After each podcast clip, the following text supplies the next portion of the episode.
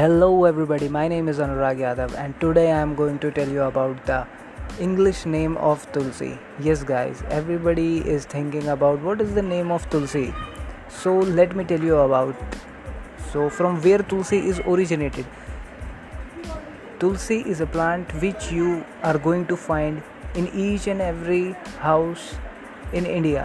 So, Tulsi is an aromatic plant of the mint family it is also related with Hindu mythology, in which its marriage ceremony is enjoyed on the eve of Devothan Ekadashi in the month of November, which is also called as a Kartik in Hindi.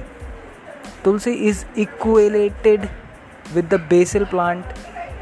It got its entry in the Middle English from the Greek basilikos via Old French basil. It's such a plant which has religious, scientific, and medicinal significance. It is related to Lord Vishnu, according to the Hindu gods. It emits oxygen day and night, which is a real scientific benefit as well. And it is very, very, very much beneficial in cough. So, guys, this was short description about the tulsi plant, or you can say a brief description description of tulsi plant.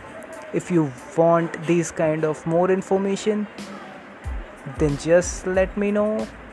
Thank you so much